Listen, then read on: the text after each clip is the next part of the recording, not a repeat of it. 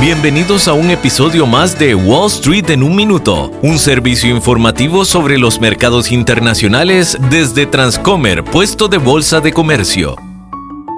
Hola, soy Arturo Londoño, corredor de Bolsa de Comercio. Continúan las negociaciones entre Rusia y Ucrania, pero continúa igualmente la guerra campal en Kiev y ciudades aledañas. Se calcula que esta invasión va a dejar millones de personas desplazadas, al igual que muchas vidas perdidas. Y es precisamente esto lo que ha motivado a corporaciones europeas y americanas a boicotear al gobierno ruso en un intento de disuadirlo de continuar con esta guerra. La Asociación de Fútbol Europeo UEFA ha removido sus eventos en Rusia, incluyendo la gran final de la Liga de Campeones. Lo mismo hizo la Fórmula 1, que ya no tendrá su Grand Prix en el país. La Federación Internacional de Fútbol Asociado FIFA removió igualmente a la selección rusa de las competiciones. Cientos de compañías de vuelos y transportes suspendieron sus servicios a Rusia y Disney y Apple anunciaron que tendrán servicios y productos limitados en el país. Esto entre muchas otras corporaciones tomando medidas en contra del gobierno de Putin. Es como si la empresa privada en el mundo estuviese declarándole la guerra en defensa de Ucrania. Ahora queda por verse el impacto que estas acciones, en conjunto con las sanciones económicas,